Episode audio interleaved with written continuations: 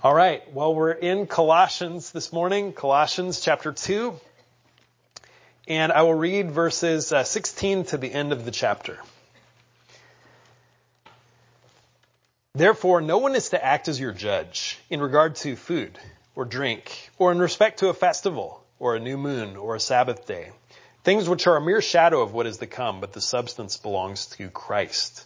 Let no one keep defrauding you of your prize by delighting in self-abasement and the worship of angels, taking his stand on visions he has seen, inflated without cause by his fleshly mind, and not holding fast to the head, from which the entire body, being supplied and held together by joints and ligaments, grows with the growth which is from God. If you have died with Christ to the elementary principles of the world, why, as if you were living in the world, do you submit yourself to decrees such as do not handle, do not taste, do not touch, which all refer to things destined to perish with use in accordance with the commandments and teachings of men. These are matters which have, to be sure, the appearance of wisdom in self-made religion and self-abasement and severe treatment of the body, but are of no value against fleshly indulgence. This letter from Paul to the Colossians is about the sufficiency of Christ for all of the Christian life. The sufficiency of Christ for all of the Christian life. And so Christ is not merely the drawbridge that you need to get you to the place where you can finally depend on yourself for all the responsibilities of the Christian life and say, well, I couldn't depend on myself unless Christ had gotten me here. No, you depend on Christ for your eternal salvation. That's the first thing you do in order to become uh, a Christian. And you do that so that you can continue to depend on Him and His power, not yours, for the entire Christian life. And it's a power that comes from knowing Almighty God through His Son, the Lord Jesus Christ. Now you might say, well, what is the difference between living the Christian life depending on myself and living the Christian life depending on Christ and His power? And on the one hand, it's a subtle difference. It's a subtle difference. It's so subtle that a real Christian can get caught up in living the Christian life depending on himself or herself without ever deciding to cross the threshold or remembering doing it. It's it's subtle. You just you just go into it without knowing uh, that you're doing it, and that's what happened to the Colossians. Actually, they were living the Christian life. They'd kind of forgotten about Christ and His power, and they were living it in their own power. But there wasn't uh, a day in their mind when they had decided to do this. It came upon them suddenly. It's a subtle thing on one hand. On the other hand, it is a stark and obvious difference to live the Christian life in the power of Christ versus living it in the power of, of yourself. It's so stark and so obvious that Paul can see it from a mile away. Um, Paul could see it literally from thousands of miles away because uh, he was in Rome and uh, they were in uh, Colossae, present day uh, Turkey, uh, almost a thousand miles away. And Paul had never been there. He didn't know most of these people, and so he only heard about how the church was doing secondhand from his friend um, Epaphras and yet he knew that that was what they were doing. Um, to make it easier, there's only two options for seeking to walk with God. Christ and legalism. Those are the two. There's only two. So there's not an infinite variety that makes it uh, uh, easier. And they're opposite to each other in such a way that one overthrows the other. Either Christ overthrows legalism or legalism overthrows um, Christ. And if you're walking in the power of Christ, your life will display all the patterns of the character of Christ, like love, uppermost, humility, forgiveness, patience, holiness. But if you're walking in the power of yourself, if you've forgotten about Christ, if you're walking in the power of self, your life will display all the patterns of legalism, such as extra rules not found in the Bible, and em- embraced having increasing importance and eclipsing uh, what what actually is found in the Bible.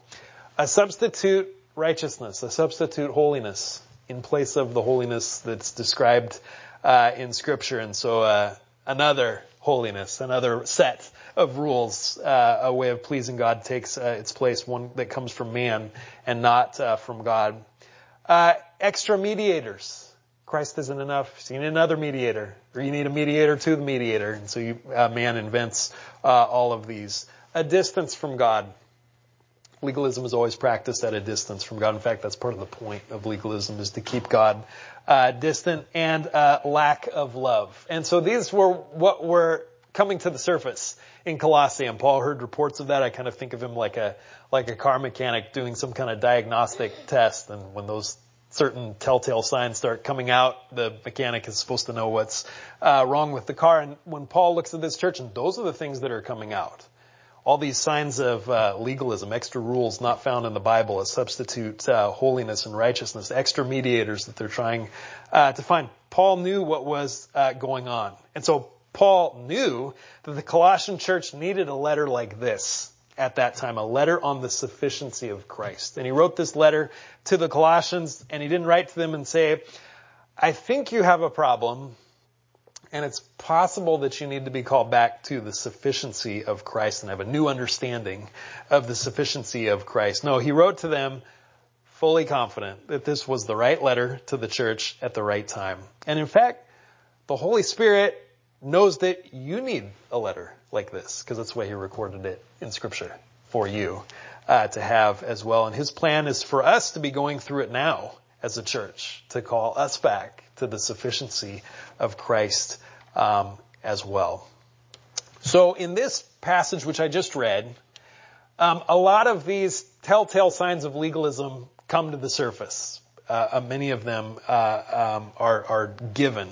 Uh, about the specific kind of legalism that was starting to take root and become a danger in uh, Colossae. So Paul mentions many of these symptoms of trying to live the Christian life apart from Christ and getting into the only alternative, which is legalism and all the signs of um, legalism. Paul mentions a, a bunch of those signs. His point here is not to be exhaustive in describing the particular kind of legalism that was taking root in uh, Colossae, but really was to contrast those elements of legalism to show them to be the opposite of Christ show it to be the opposite of Christ. That walking in these things that we're taking root in Colossae is the opposite of walking in the power of Christ. And so in this passage, Paul draws three contrasts between Christ and legalism. And the first contrast comes by way of command in verse uh, 16 and 17. Here's the command. Therefore, no one is to act, let no one act as your judge in regard to food or drink or in respect to a festival or a new moon or a Sabbath day Things which are a mere shadow of what is to come, but the substance belongs to Christ. It's a command. That's the form this contrast, this particular contrast um, takes, and it's kind of an awkward command. Let no one act as your judge in food or drink or a festival or a new moon or a Sabbath day. And I say it's an awkward command because it's something you can't control. If somebody else acts as your judge, you, are not really in control of what um, they do. And so it's a bit of an awkward uh, command. But I think what he's saying is, if it happens, if somebody acts as your judge in regard to these things, don't go along with it in your mind. Don't let it take root in you too. Uh, and don't go along with it in your um, actions. And so he says, let no one be act as your judge. And then he mentions some things that uh, a legalist might be, and the Colossians were inclined uh, to get into and to make a substitute kind of holiness, and he mentions them in regard to food or drink, or in respect to a festival, or a new moon, or a Sabbath day. I think right now is, oh, well, I know right now is the feast of Hanukkah. I think it's the third or fourth day of uh, Hanukkah. If one of you told me that you were celebrating Hanukkah now, um, at home, I would not be alarmed by that. I would say that was fine. The Lord Jesus actually celebrated Hanukkah. Um, it commemorates uh, um, uh, a deliverance uh, battle that was fought during the time between the Old Testament and the New Testament, and Christ celebrates it, so it must be worth celebrating. Um, he celebrated it. Um, it's called the Feast of Dedication because they uh, took the temple back from their enemies and they rededicated the altar, uh, which had been polluted. And so that's what the word Hanukkah means. It means a dedication or a rededication. And Christ um, observe this in uh, the wintertime during his uh, ministry. And so if you were celebrating this holiday, this Jewish holiday, I think that'd be fine.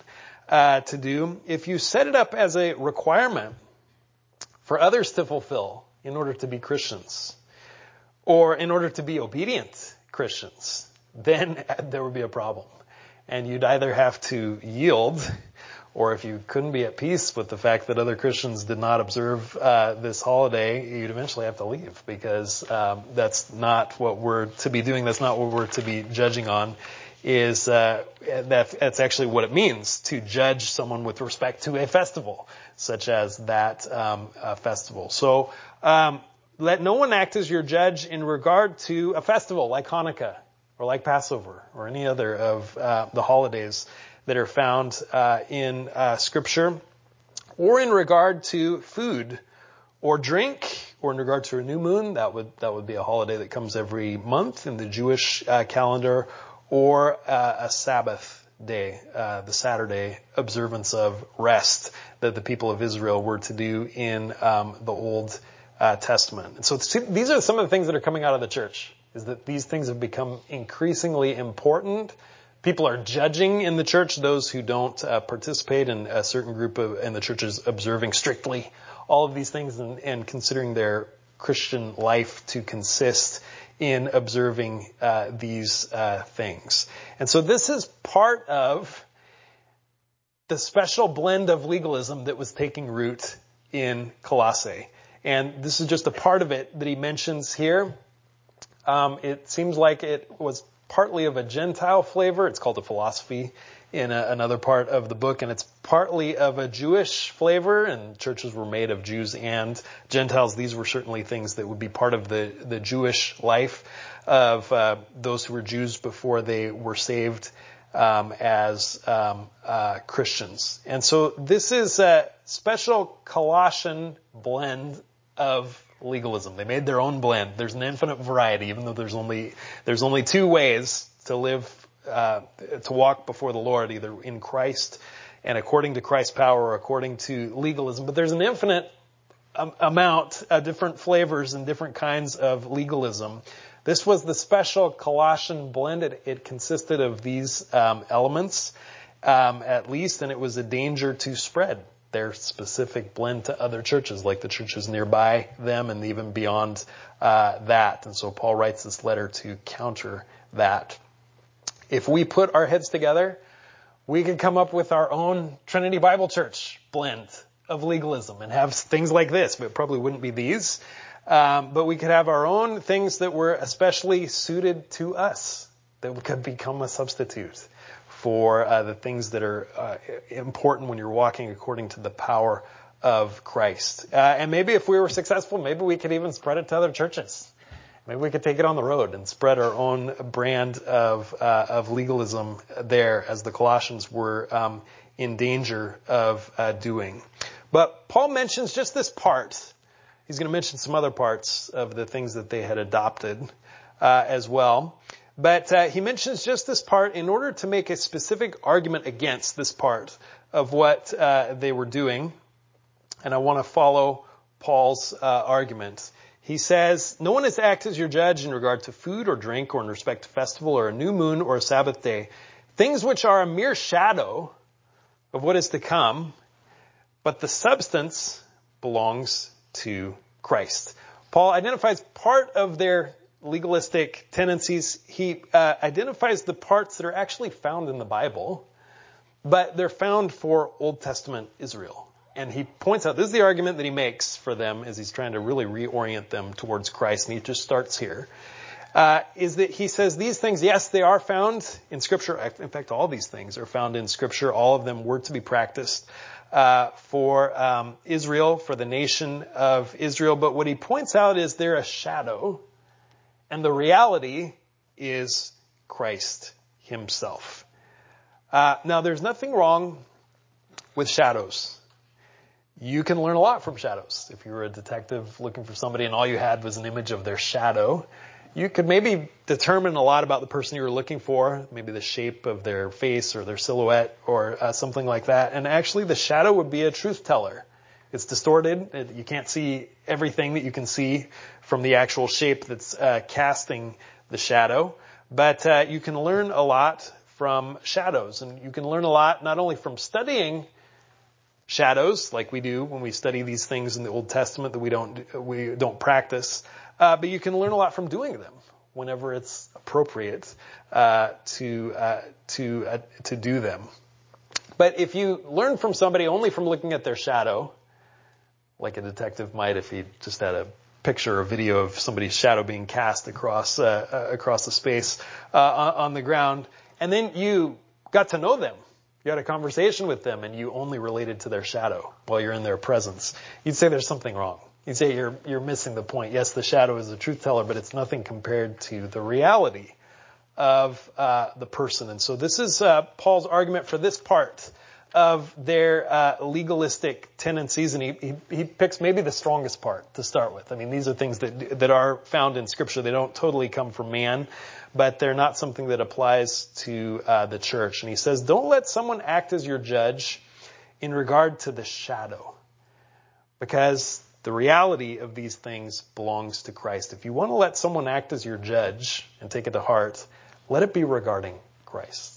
Not according to the shadow that he casts. Let it be uh, according for something that's worth having uh, and worth listening to.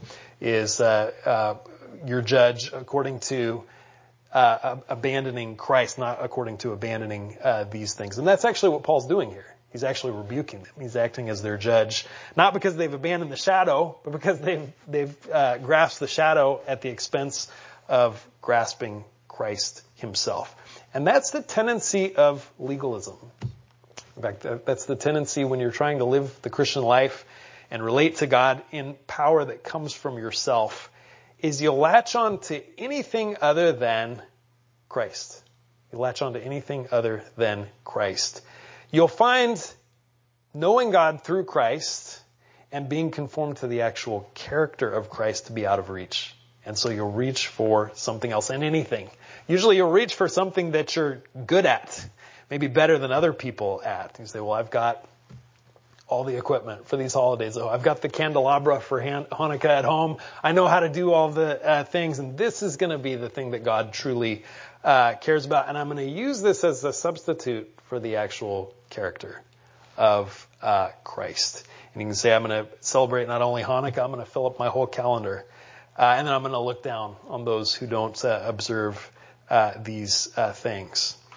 But to love like Christ loves, not just fill up your calendar with uh, uh, exercises that you can go through that point to Christ in some way but are, are not the reality of Christ. To actually love, to build your life on a love uh, for others like Christ does and to love even the most undeserving, you need Christ for that.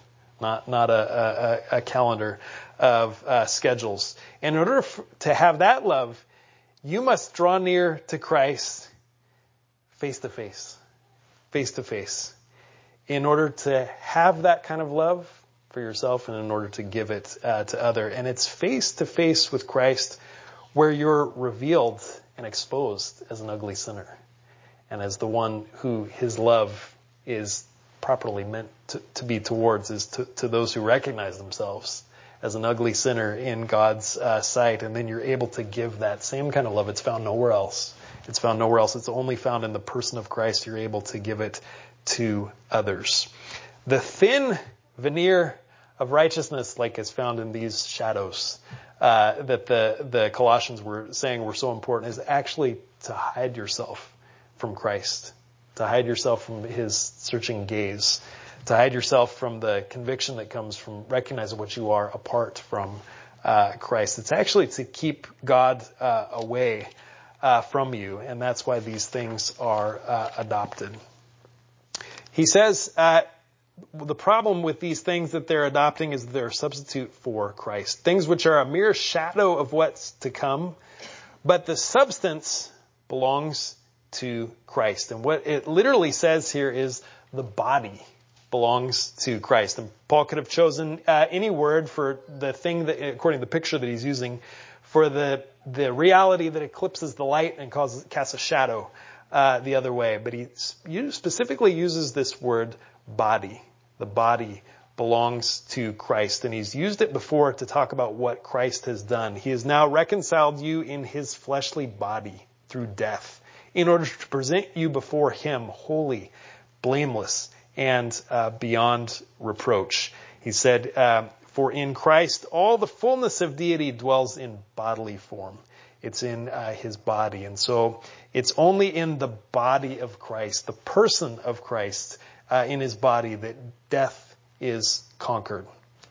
That a hopeless sinner exposed uh, before God can become a growing saint who loves in the same way that Christ himself uh, loves. And so he says, don't pay attention to the shadows. Don't get so absorbed in the shadows that you forget the body, that you forget the thing casting the shadow, that you forget the body of Christ. This is just the beginning of um, Paul's contrast that he draws between legalism and Christ. The second contrast that he draws also is similar, and it comes also from a similar command, verse 18 and 19. Let no one keep defrauding you of your prize by delighting in self-abasement and the worship of angels, taking his stand on visions he has seen, inflated without cause by his fleshly mind, and not holding fast to the head, from whom the entire body, being supplied and held together by the joints and ligaments, grows with a growth which is from God. He says, let no one keep defrauding you of your prize. Let no one keep defrauding you of your prize. And he uses a word there, defrauding you of your prize. For deciding against you, it's a word that's often used of an umpire in a contest, somebody who could come and disqualify an athlete even after he's uh, won. Um, and so that's why uh, kind of a descriptive word is used of defrauding you of your prize. It really just means to condemn. To condemn. Let no one keep condemning you by and then he mentions other um, aspects of their particular brand of uh, legalism. So it's the same awkward kind of command. If someone's trying to defraud you, someone's condemning you, uh, you you can't stop them from doing that. But the command is don't go along with it. Don't let that take root uh, in your heart. Don't be swept away with it uh, as well. And so he mentions um, aspects of their legalism, three aspects, three more aspects of their legalism. Let no one keep condemning you, defrauding of your prize, by doing these three and promoting these three telltale signs of forgetting Christ, of legalism, of uh, walking in the power of self that were part of the particular Colossian brand of uh, legalism. And the first is this, by delighting in self-abasement, by delighting in self-abasement. This is what they were doing.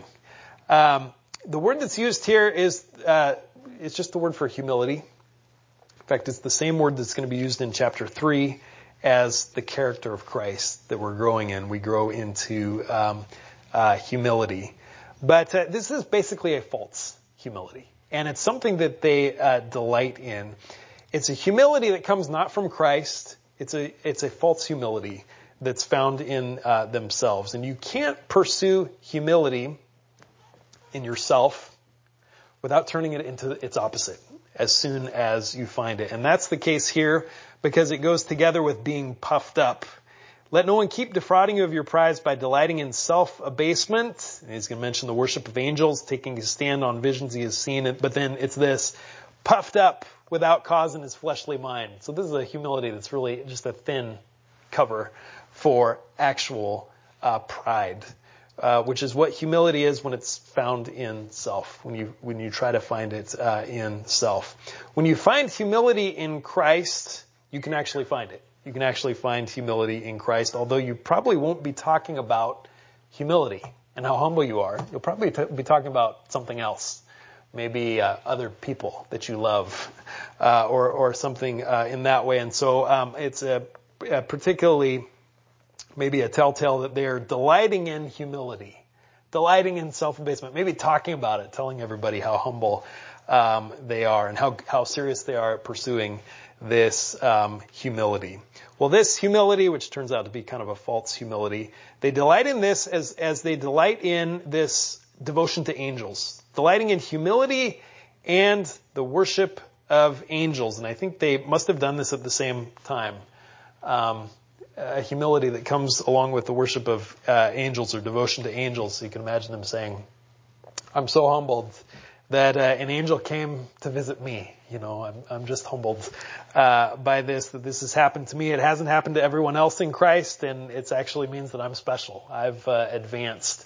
Um, everyone has found Christ, but I've now advanced to the next level. And uh, I've had some angel appear to me and given me special information, given me special uh, knowledge, and this is one of the things in their particular brand of uh, legalism that they were prizing instead of Christ. It's a it's a symptom. It's a it's a symptom of legalism to look uh, beyond Christ to another mediator, someone else who can get you close uh, uh, or somehow closer to God. It's a symptom of legalism, seeking nearness to God through something other than Christ. Through, and in this case, it's a mystical experience other than uh, found in something other than Christ.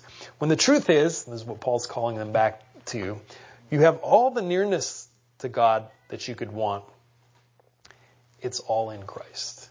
It's all found um, in Christ, and it's a nearness that actually does humble you, because it's a, a nearness that comes from being exposed uh, as a sinner in everything uh, that you are, and then in that way qualifying for a love of such a kind that is uh, for undeserving uh, sinners. And so it's not a love for special people with special visions, special knowledge, special relationships with uh, angels. It's it's a love for sinners that draws you near to Christ, and that's the only nearness that you need. And all of it is found in Christ. You don't need anyone else uh, to find you unless you're seeking for a different kind of nearness to God a nearness that would puff you up uh, in pride and actually instead of softening your heart and causing you to love others, harden your heart and make you proud uh, towards others. And that's the kind of nearness they were seeking instead.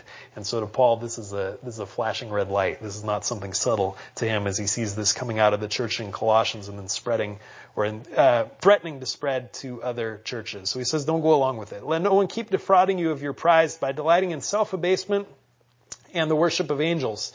Taking his stand on visions, he has seen and inflated without cause by his fleshly mind. And so these are the things that they were doing. And he mentions one more thing that they're not doing. In fact, it's a substitute for this. And, and, and uh, they're doing all those things instead of doing this and not holding fast to the head from whom the entire body being supplied and held together by joints and ligaments grows with a growth from God. You have all the nearness that you want to God that you could ever need found in Christ by holding fast to Christ. And it's the nearness of a head to a body. That's a, that's a living nearness. That's a vital uh, uh, nearness. And that's what they were turning their back on to get a totally different kind of nearness to God and one that doesn't come from Christ, but comes from self. And the sign that they are becoming a loose ligament, not connected to uh, the head, but trying to have a relationship with God some other way, is the relationship to the church. The relationship to the church. Not holding fast to the head from which the entire body, that's the church, being supplied and held together by joints and ligaments. That's how the church is described in relation to Christ. Grows with a growth which is from God. Other believers are the ligaments and sinews and the growth that comes from God and not from self involves other believers and involves uh, the church. So I need you. You need me. I need the church.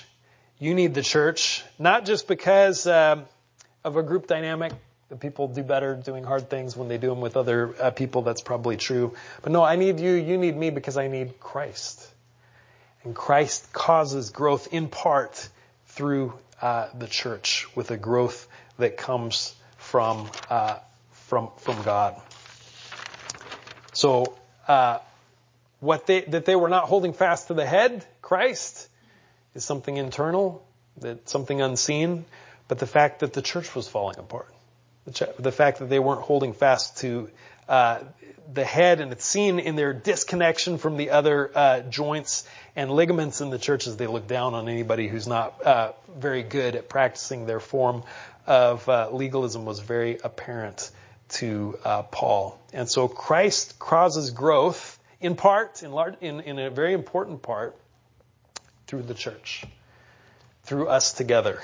And through us not just being friends, as nice as that is, not just being Christian friends, as nice as that is too, but by being a church together, connected to the head of uh, Christ.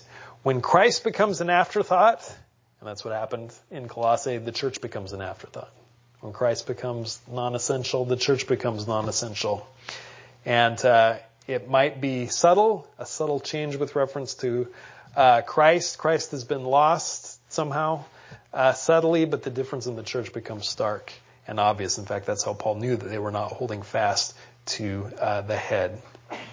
When you try to go higher than Christ, when you try to leave Christ uh, behind, you also go higher than the love that's found in Christ and uh, beyond, and you leave that uh, behind um, as well. So when you do that, you find you don't have much use for the church, at least not for the whole church. You might have use for a faction of the church that's practicing the same kind of legalism uh, that you are, but you find the rest of the church drags you down, doesn't fit your own brand of uh, legalism. And you can ask the Pharisees how this worked uh, for them. Uh, Luke chapter 18, verse uh, 9, the Lord Jesus told this parable to some people who trusted in themselves that they were righteous and viewed others with contempt. And uh, the trusting in themselves that they were righteous before God and even living out of trust in themselves was subtle. That's, that's something that's that's kind of hard. It's kind of nebulous and intangible. They're trusting in themselves. How do you see that? You don't. Uh, but viewing others with contempt, that was very apparent. That could be seen outwardly. That was the sign that they were trusting in themselves and not uh, trusting in God uh, through His provision of Christ. And it turns out these people that he told the parable to were Pharisees. He told the parable of the Pharisee and the tax collector. I won't read it um, here. But the Pharisees were good at trusting themselves. Very good at that. They were very good at legalism. They came up with uh, maybe the most developed form of legalism that's ever been uh, put forward. They were way better than the Colossians at putting uh, for their own uh, version of uh, legalism. They were bad at loving others. They treated others with contempt. They thought of themselves as elite uh, above others, and so they reaped the fruit of seeking to live before God according to the power that comes from self, and it pushed them into an ugly legalism that that they couldn't even see uh, they were they were trapped uh, by. The third contrast between legalism and Christ is maybe the most powerful. He culminates with, with this. It's in the form of uh, a question, and I think I'm going to look at this next time. I'm going to push it uh, forward, uh, which will probably be um, after the new year because we're going to do some messages on uh, Christmas, but we'll pick up in the midst of it and we'll stop here. But uh, I hope you're considering the question Have I lost sight of Christ? Have I forgotten Christ? Am I trying to live the Christian life not knowing God through Christ, but knowing God through myself and the power that comes not through Christ, but through myself? Well, there's telltale signs of this, and all of them relate to a shallow, superficial view of sin a shallow view of sin, a shallow view of the darkness of our hearts apart from abiding in Christ, apart from knowing God through Christ. And what does Christ himself say? Apart from me, you can do nothing. Apart from me, apart from abiding in me, you can do nothing. And then he says, abide in my love. And then he talks about a convicting work of the Holy Spirit that takes place in light of his love uh, a conviction that only the Holy Spirit brings based on Christ's love as shown on uh, the cross. Uh, but uh, what the, all of these legalistic strategies for living before God according to the power of self uh, have in common, and they're, they're, there's a lot of variety, but what they all have in common is a shallow, superficial view of sin. To say, well, if I could just put a few dates on my calendar, go through the motions, celebrate a few holidays, maybe have an angel come and uh, visit me, I could uh, win the battle against uh, the flesh. No, the battle against uh, the flesh can only be won by something outside of yourself, not found deep within you, but found outside of yourself. You need nothing less than the child born in a manger that we celebrate on Christmas, who's come to make all things new, and who has a love that conquers through death. Death is what it, it uh, takes. Uh, legalism has a shallow, superficial view of sin, the battle that we face uh, against the flesh, and also a shallow, superficial view of God's love. Not, not a whole lot's needed. Not a whole lot's practiced in this uh, kind of legalism. But uh, what you need is found in Christ and a love that reaches all the way down to the cross. That's the kind of love uh, that you need. Not a shallow love, not a shallow uh, sin and enemy uh, against us. And uh, that's the only way that you can live before God. There's a whole life, there's a whole love that's opened by knowing God through Christ. You'll never find nearness to Him any other way. The life that's opened up through knowing God through Christ and through the power of Christ, it's a life of striving. It's a life of effort. Yes, it's a life of two steps forward and one step back. The Lord wants you to overcome in this life by striving uh, according to faith and winning a crown. But it's a life that comes only from knowing God through Christ and through the grace that's found uh, in Christ. And so I hope you're encouraged to make Christ central in the life that you live uh, before God and in all of the struggles and responsibilities of the Christian life. There's life, there's victory found in no other except for Christ. It's in His name that we pray. Let's look to Him.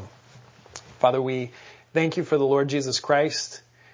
We thank you that in Him we find a love that conquers death that embraces uh, the darkest heart, and in fact, um, only is uh, appreciated by those who see the depth of their own sin. And so we pray that uh, we might be reminded of this so that we might not try to live the Christian life by ourselves and then get uh, funneled into a strange legalism that we hardly recognize and we're ashamed of uh, when it's exposed. But instead, Father, we pray that we might find new vistas open before us that are all found in Christ, all found in the love of Christ, the power of Christ, and by abiding in Christ and in His love for us. So we pray on this uh, Christmas season that we might appreciate the baby born in a manger and not just see Him as one of the gifts that you've given us, but see Him as our life. All the gifts uh, that you give us are found through Him and in Him. Pray that we might make him uh, central, and we pray that we might strive to live the Christian life, strive together as your church to live the Christian life through the life that's found in our head, the Lord Jesus Christ. It's in his name that we pray. Amen.